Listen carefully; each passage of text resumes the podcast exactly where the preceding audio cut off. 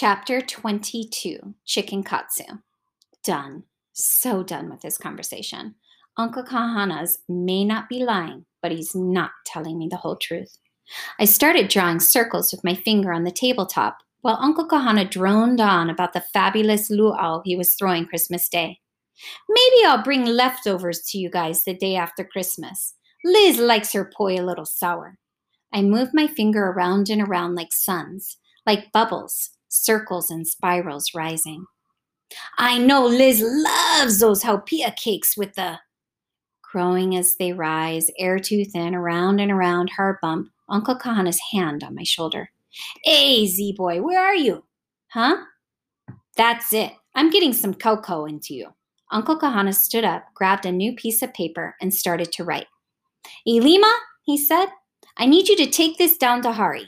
Z boy, you want potato mac or tossed salad? Uh, mac salad. But uncle, there's no need. Yes, need, he snapped. How many times do I have to tell you? You gotta eat often. Every two, three hours, no longer. Bumbye, you're gonna drift off. Ilima stood waiting at Uncle Kahana's feet. I'm ordering you Hari's special. Today it's a chicken katsu plate with extra max salad. Should be ready real soon. Thanks, but I don't need. Uncle Kahana gave me stink eye. What you said? I'm not. Wanna try again? he's worse than mom. Thanks, Uncle Kahana, I mumbled. That's better. Now, Ilima can't carry fountain drinks. It's okay, I'll drink water. Funny, said Uncle Kahana. So funny, I forgot to laugh. I have a couple of cans of Hawaiian Sun in the icebox. Here, Ilima. He folded the note and bent down to give it to her. She barked once, short and sharp. Uncle Kahana shook the note. Of course, I told Hari, but only one biscuit. You keep eating those like potato chips. Bumbye! You going come momona. Ilima lowered her ears and gave one more sharp staccato bark. Hey, said Uncle Kahana, rubbing his nose. I'm not the one afraid a Rudy's going to drop me. Miffed, Ilima stood on her hind legs and swiped the note out of Uncle Kahana's hand. Nose and tail in the air, she walked to the door, waiting for Uncle Kahana to open it.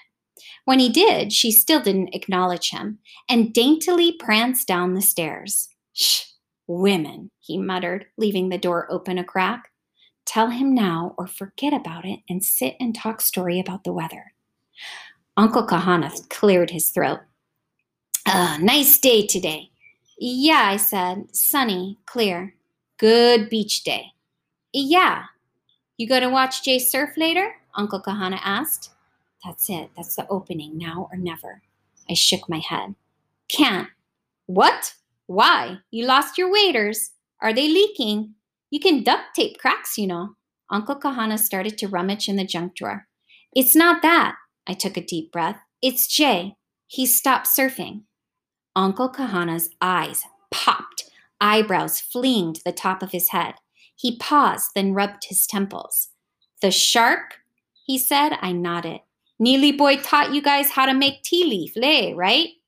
Yeah, Jay has one in the freezer. So? I shrugged. He's still scared. Says he feels like shark bait floating on a platter. Uncle Kahana blew his breath out in one great whoosh and sank into the couch. He hugged a pillow to his chest. I'm telling you, Zader, the whole world is full of things to be scared of. For Jay, sharks would be way down on the bottom of the list. They should be. Shark Week reruns, I said. What? Discovery Channel 24 7. For crying out loud, for real? I nodded. And how many Shark Week shows are about attacks in Hawaii, huh? Who cares about California and Australia and Africa? How many times have Jay and his friends surfed here in Hawaii and nobody lost a leg? He's seen sharks out there before. I know that reef. One in ten fish out there is a shark. There's a shark nursery off Pico Point for Pete's sake. I think the shark he saw was big, jaws big. Uncle Kahana sighed and rubbed his chin. Big shark, little shark, even the kind of shark doesn't matter. Only the nature of the shark matters. Niuhi or not, man eater or not, truth. A small Niuhi shark can kill you as easily as a big one. Size doesn't matter? I asked. He shook his head. Not this time. a faint smile on his face. And the lei? What about wearing a lei? Jay says it could fall off. Tie him more tight. I shrugged. What? I shrugged again. What? Don't make me say it. Uncle Kahana raised one eyebrow. Oh, he said. Jay doesn't believe. I bit my lip and looked down at the table. No, Jay doesn't, no matter what anyone says. Okay, so what's his problem? Uncle Kahana asked. Jay doesn't understand how a ti leaf lei can keep a shark from biting. Uncle Kahana chuckled. Jay has a lot to learn about sharks. Sharks can do choke stuffs people don't understand. He looked at me. I looked at the table. Right? I didn't answer. Right? He asked again. I flicked away an imaginary crumb, miserable. I Just want Jay to surf again. Uncle Kahana put the throw pillow on the floor and leaned forward, elbows on his knees, hands hanging down. Zader, he said, look at me. I raised my eyes to meet Uncle Kahana's. He didn't flinch. Guys who study sharks know they're special. Sharks don't get cancer or sunburn. They can track a trail of blood to its source from the tiniest manini drop. They can live a really long time. Through observation, scientists know some of the things sharks can do, but they don't know how or why. Clasped, he clasped his hands together.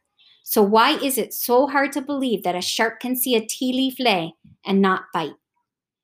If ti leaves are that powerful, how come nobody uses them all the time? Why don't people tie them on shark cages or make shark repellent spray out of ti leaves? People could just spray ti leaves on like sunscreen and pow, worry about sharks. Let him get out of that. Uncle Kahana squished his eyes tight and rubbed his temples again. Too much book smart, you. Open your ears and listen. A ti leaf, a ti leaf lei protects you. Lei, something man made for a purpose, not just ti leaves you ground up and slathered on like some anti shark mosquito spray. Nothing about ti leaves themselves repels sharks.